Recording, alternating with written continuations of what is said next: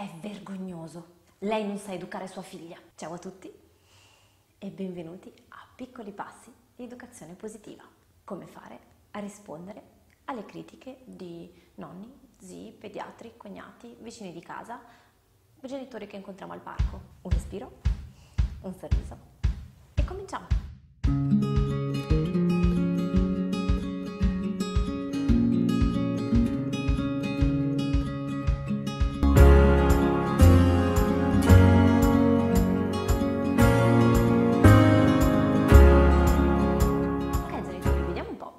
Ricevuto qualche tempo fa la, eh, il messaggio di un genitore che mi scriveva. Mi sono ritrovato in un paio di situazioni in cui mh, bisognava aspettare, ho cercato di eh, accompagnare, di tenere il mio bambino che non ha ancora compiuto due anni e mi sono sentito dire che eh, è vergognoso, non so educare il, la- il mio bambino e sono un cattivo genitore. Non ho saputo come rispondere a queste persone. Come fare nel momento in cui cerchiamo di applicare un'educazione positiva e riceviamo le critiche e la disapprovazione altrui delle persone che ci stanno intorno. Questo è un tema molto caldo, abbiamo parlato in precedenza, e potete ritrovare il video, del conflitto coppia, quindi come fare quando il nostro partner non intende, non è interessato, non vuole seguire eh, lo stesso approccio ed- educativo che, ehm, che noi vorremmo. oggi vediamo quando questo stesso stile educativo che noi cerchiamo di applicare non è eh, particolarmente ben visto dagli altri adulti intorno a noi.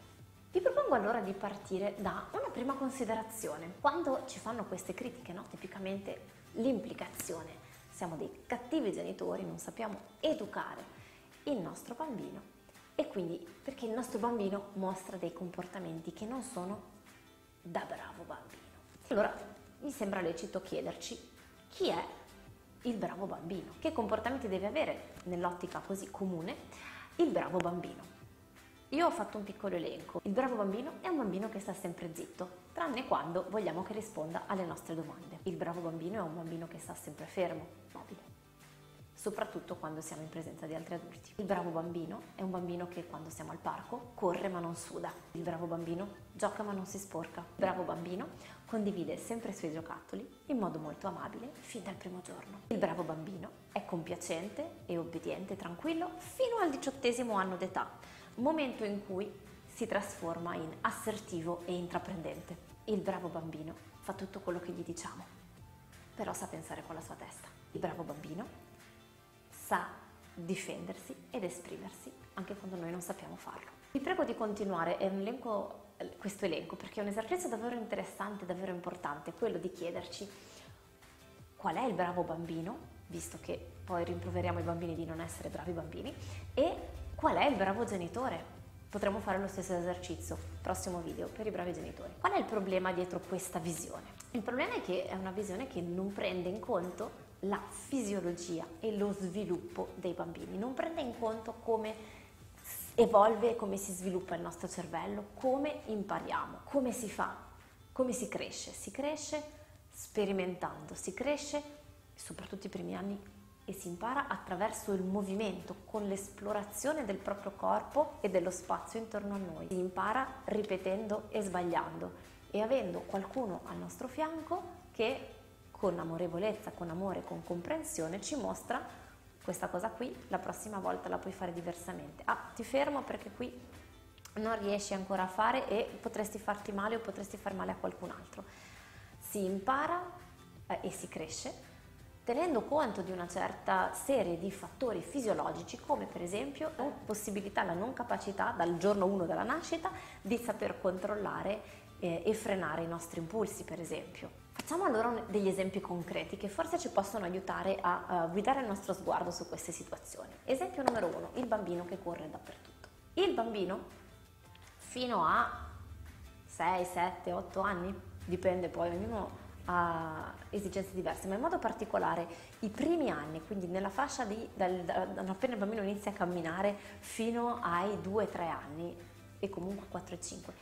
il bambino impara, si sviluppa, sviluppa tantissimo eh, tutta la parte motoria, no? è il momento in cui impara a camminare, impara ad arrampicarsi, impara a correre, impara a saltare, esplora se stesso e lo spazio attraverso, eh, attraverso il corpo, attraverso il movimento. Non gli è possibile allora restare fermo, come possiamo farlo noi seduto, per un lungo periodo e se ben ci pensiamo anche noi adulti facciamo fatica a restare fermi immobili eh, a lungo in una determinata posizione, pensiamo ai lunghi viaggi in macchina, pensiamo alle lunghe riunioni su Zoom in ufficio durante, eh, durante la quarantena. Dopo un'ora, un'ora e mezza abbiamo bisogno di muoverci, di sgranchirci, di guardare altrove. È un bisogno fisiologico. Per i bambini immaginiamoci allora quanto deve essere difficile, se non impossibile, restare fermi. Quindi nel momento in cui ci troviamo in una situazione per la quale è necessario stare seduti fermi e immobili, quali sono le nostre possibilità? Uno, evitiamo di andarci con i bambini sotto, al di sotto di una certa età oppure ci prepariamo a accompagnarli al di fuori, di portarli fuori, di, dire, di fermare le loro azioni nel momento in cui toccano un qualche cosa che eh, non devono toccare o vanno nello spazio dove non devono andare. L'esempio tra i tanti può essere quello del ristorante.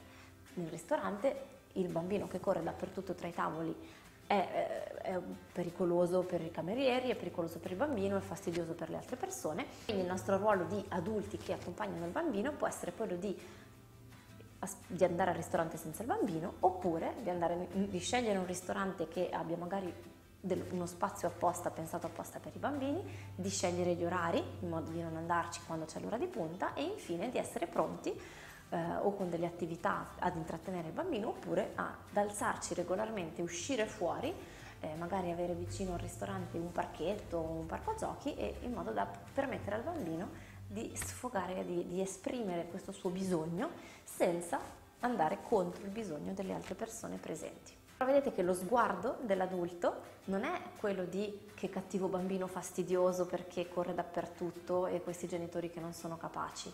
Lo sguardo dell'adulto è so che tu non riesci a contenerti, a non muoverti, ti aiuto, ti accompagno in modo tale che tu possa lo stesso, ehm, possa, avere, possa esprimere questo bisogno e ehm, in un modo che non dia fastidio al bisogno altrui. Ti mostro, ti accompagno, ti fermo con amore. Esempio numero due, il bambino che strappa gli oggetti di mano. Anche qui possiamo prendere in conto che imparare a chiedere, a esprimere un bisogno e a chiederlo educatamente, quello che noi indichiamo educatamente, è un qualche cosa che si impara e che implica anche il saper controllare l'impulso. Questo gioco ce l'avevo in mano io, adesso la, ci gioca l'altro bambino, lo rivoglio, eh, non so ancora controllare questo impulso di, che mi viene di, di prendere l'oggetto magari mi ci vorrà un certo tempo e una certa serie di ripetizioni per capire che, eh, come si fa a frenare l'impulso e a pensare prima di aver compiuto un'azione e a chiedere in un certo modo. Sono azioni complesse. Nel momento in cui le, ehm, dire, le scomponiamo, ci rendiamo conto che quelle che per noi adulti sono azioni facili e comuni, per il bambino necessitano una serie di apprendimenti e una serie di, um, di competenze di sviluppo di connessioni cerebrali che non sono raggiungibili al bambino a un anno e mezzo, a due anni, a due anni e mezzo e che si imparano gradualmente. Quindi che vuol dire anche che magari in un momento in cui sono calmo e tranquillo riesco a farlo e nel momento in cui sono in tensione e sono in stress non ci riesco più. Vedete la necessità di ripetere. Allora lo sguardo del genitore non è che cattivo bambino che non sa condividere, il mio bambino non è capace e quando sarà grande sarà eh, un egoista e per cui io genitore o io adulto agisco sotto stress e sotto tensione per l'effetto di questa paura che ho. No, la mia posizione è io so bambino, caro amore mio, che eh, hai bisogno di questa serie di ripetizioni, di questa fase di apprendimento per acquisire questa competenza che è la condivisione, che è l'espressione del tuo bisogno. E sono qui per accompagnarti, per fermarti se vedo che eh, stai per compiere un gesto che può essere pericoloso per te o per gli altri. Sono qui per toglierti da una situazione se vedo che sei troppo stimolato e che fai fatica, sei sotto stress, sei sotto tensione, quindi non riesci più a controllare certi impulsi, sono qui per eh, accoglierti con amore e per guidarti con amore nelle tue azioni. Bambino che dà i colpi, stesso discorso. Siamo abituati a vedere il bambino che eh, dà, un, dà, un, colpo con un oggetto oppure che strappa di mano come, ehm, come abbiamo visto prima, come un bambino che è un bambino aggressivo, che diventerà un bambino violento, dobbiamo fermarlo e non prendiamo in conto tutto quello che ci sta dietro come motivazione, punto primo, ma soprattutto, eh, ancora una volta, questa capacità che è necessaria per il bambino di saper controllare i suoi impulsi e che è una capacità che si sviluppa nel tempo. Ancora una volta il nostro ruolo è quello di guidare e di comprendere con amore sia le motivazioni sia la fisiologia del bambino, dimostrare che siamo lì per guidarlo e accompagnarlo e per proteggere lui e gli altri da queste azioni con la fiducia che grazie al nostro accompagnamento e che grazie a un apprendimento naturale alla ripetizione il nostro bambino imparerà questa competenza, ad alcuni ci vorrà più tempo che ad altri, eh, ad alcuni, alcuni, avranno bisogno di più supporto che di altri, se si trovano in una situazione dove eh, vivono delle altre tensioni che emergono quindi nel momento in cui c'è un conflitto con qualcun altro, ma non interveniamo noi adulti con la paura di essere sbagliati noi come genitori o come accompagnatori. Noi arriviamo con la fiducia di essere capaci di guidare questo bambino e con la fiducia nelle capacità del nostro bambino. Vedete com'è diversa la posizione già del, dell'adulto rispetto alle capacità e alla fisiologia del bambino quando prendiamo in conto questi aspetti. Vedete anche come non vi sto dicendo lasciate fare i bambini quello che vogliono. Il nostro compito è sempre di fermare, di guidare le azioni che non vanno bene, ma è la postura di partenza che è diversa e che prende quindi in conto con accettazione e con amore um, questa fase di apprendimento necessaria e la fisiologia del bambino che è, che è così, siamo tutti fatti così, rispetto a uno sguardo giudicante che quindi cosa crea? Fa sì che io, sento, io bambino mi sento sbagliato, io genitore mi sento sbagliato, aumenta il mio stress e quindi sotto stress sono ancora meno capace di gestire in modo razionale eh, i miei impulsi, di controllare, di rispondere in modo consapevole e più facilmente ripeterò il comportamento non adeguato e si crea un circolo vizioso, quindi l'opposto di quello che vorremmo ottenere. È nostro dovere e anche il nostro diritto di genitori chiederci che cosa vogliamo insegnare ai nostri bambini, quindi che vogliamo insegnare loro che possono fidarsi di noi e sapere che sono amati in modo incondizionato, per esempio, ehm, e che siamo lì per mostrare loro qual è il comportamento, che abbiamo questa fiducia che nell'errore e nelle capacità di rimediare all'errore, per esempio. Questi sono degli esempi che possono essere miei, a voi di fare i vostri. Questo ci porta però a ehm, una considerazione importante se noi genitori abbiamo questa chiarezza e questa certezza interiore di quello che vogliamo insegnare e di quello che è importante per noi trasmettere in termini di valori e di competenze, possiamo restare eh, solidi e saldi di fronte alle critiche altrui di chi non ha lo stesso diritto, lo stesso dovere di responsabilità nei confronti dei nostri figli. La scienza ci dimostra che più eh, più nei, soprattutto nei primi anni, ma sempre più c'è questa base di amore incondizionato, di supporto incondizionato che, eh, che protegge e che sostiene il bambino attraverso i suoi apprendimenti e più in sicurezza si sentirà il bambino, più facilmente crescerà con l'apertura verso il mondo e la voglia di esplorare, con la sicurezza e la certezza di essere degno di esistere, che lo porterà quindi a porsi al mondo, a porsi agli altri con assertività, prendendo un ruolo ehm, e un senso di appartenenza nel mondo e nella società che ci circonda. Questo ormai lo sappiamo. A ognuno di noi fare quindi poi la sua scelta educativa sulla base dell'obiettivo di lungo periodo. Arriviamo allora alla nostra famosa critica. Come rispondere allora, forte di queste considerazioni, quando qualcuno ci critica come genitori? Due considerazioni importantissime. La prima è che la critica possiamo usarla in modo utile. Cioè, nel momento in cui io genitore non mi sento ogni volta rimesso in discussione, rimescolato, sbagliato tutto nella vita, perché ho fatto questa analisi e questa considerazione di ciò che voglio raggiungere come obiettivo, come posso farlo e quindi ho questo, dire, questo aggiustamento costante nei confronti delle azioni educative che porto e questo sguardo compassionevole verso me stesso, lo stesso che porto verso il mio bambino, così come il mio bambino ha bisogno di eh, ripetere e sbagliare per imparare anche noi genitori. Nel momento in cui ho questa posizione, questa postura di fiducia in me e di fiducia nel mio bambino, la critica, anche quella fatta espressa in modo duro, in modo diciamo, che, che ci attacca, può diventare costruttiva perché ci permette di fare un passo indietro e di dire ok, questa persona mi ha fatto questo commento, magari lui l'ha espresso in un modo terribile, eh, ma faccio astrazione di tutto questo perché sono, io so di avere il mio valore intrinseco indipendentemente da quello che ne, ne pensano gli altri cosa posso usare di utile, cosa posso prendere di utile di questa, di questa, critica che mi ha fatto. Magari in quella situazione può essere vero che non sono stato abbastanza fermo con il mio bambino, che il mio bambino si stava comportando uh, in modo un po' troppo, uh, in un modo che dava fastidio agli altri, forse avrei potuto agire in un modo diverso, forse ho bisogno ancora di um, essere più fermo, che ho ancora bisogno di uh, esprimere in modo più chiaro qual è il comportamento atteso al mio bambino e fargli capire che um, non è così che ci si comporta. Forse uh, non mi accorgo di un pattern, di uno schema di comportamento, che quel comportamento lì del mio bambino magari um, mi, sta volen- mi sta indicando una sua richiesta di attenzione, mi sta indicando una sua richiesta di controllo e io nel rispondere in questo modo, um, nel modo in cui ho risposto, metteteci l'esempio, non ho colto questo schema di comportamento, non ho colto questa regola, posso aver bisogno di fare ancora degli aggiustamenti.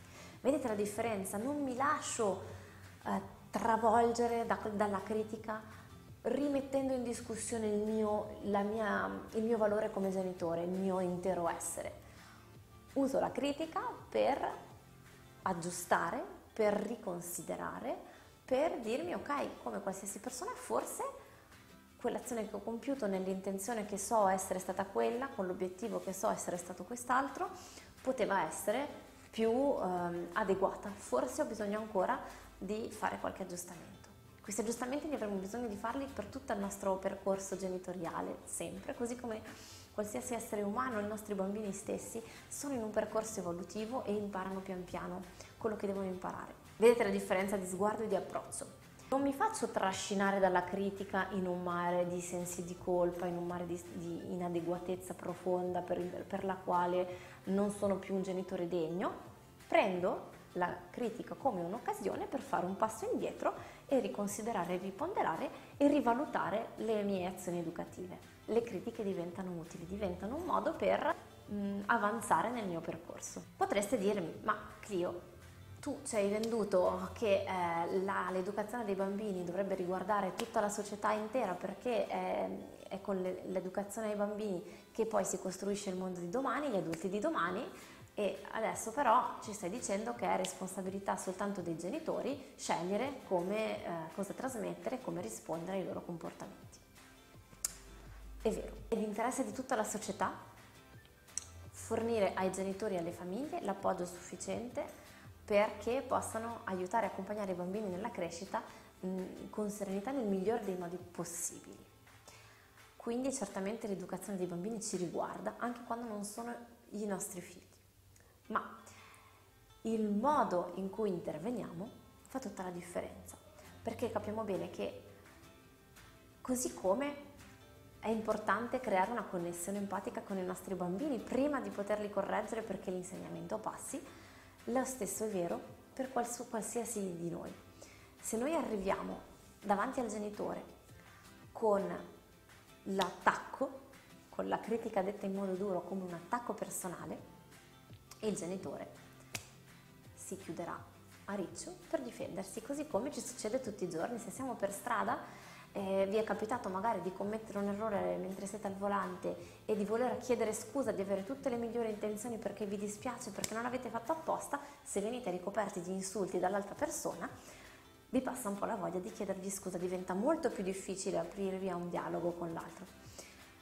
La stessa cosa se, eh, se assistiamo a qualsiasi delle scene, se arriviamo eh, davanti al genitore in questione con durezza, con la critica e con l'attacco, l'altro genitore molto probabilmente si difenderà e non sarà molto predisposto ad ascoltarci. In più, non stiamo facendo altro che metterlo in uno stress maggiore e quindi in qualche modo impedendogli o mettendolo comunque ancora più in difficoltà ehm, per rispondere al comportamento del suo bambino in un modo consapevole e adeguato. Allora se è nel nostro interesse che eh, accompagnare questi bambini a diventare degli adulti, futuri adulti responsabili ed equilibrati, anche nel momento in cui volessimo intervenire, l'intervento necessita da parte nostra, in primis, una grande empatia e comprensione dei bisogni dell'altro. Questo fa tutta la differenza. Non possiamo voler costringere gli altri ad adottare il nostro punto di vista e a cambiare come vorremmo noi. Possiamo però andare verso l'altro sempre con curiosità e apertura e questo farà sì la differenza sul lungo periodo per tutti noi. Vi ringrazio di, aver, di esservi esercitati insieme a me a mettere in pratica l'educazione positiva nella nostra vita. Vi invito a iscrivervi al canale, a iscrivervi al percorso online di 21 giorni per, per allenarci insieme ancora un po' a trovare degli spunti ludici per mettere in pratica l'educazione positiva insieme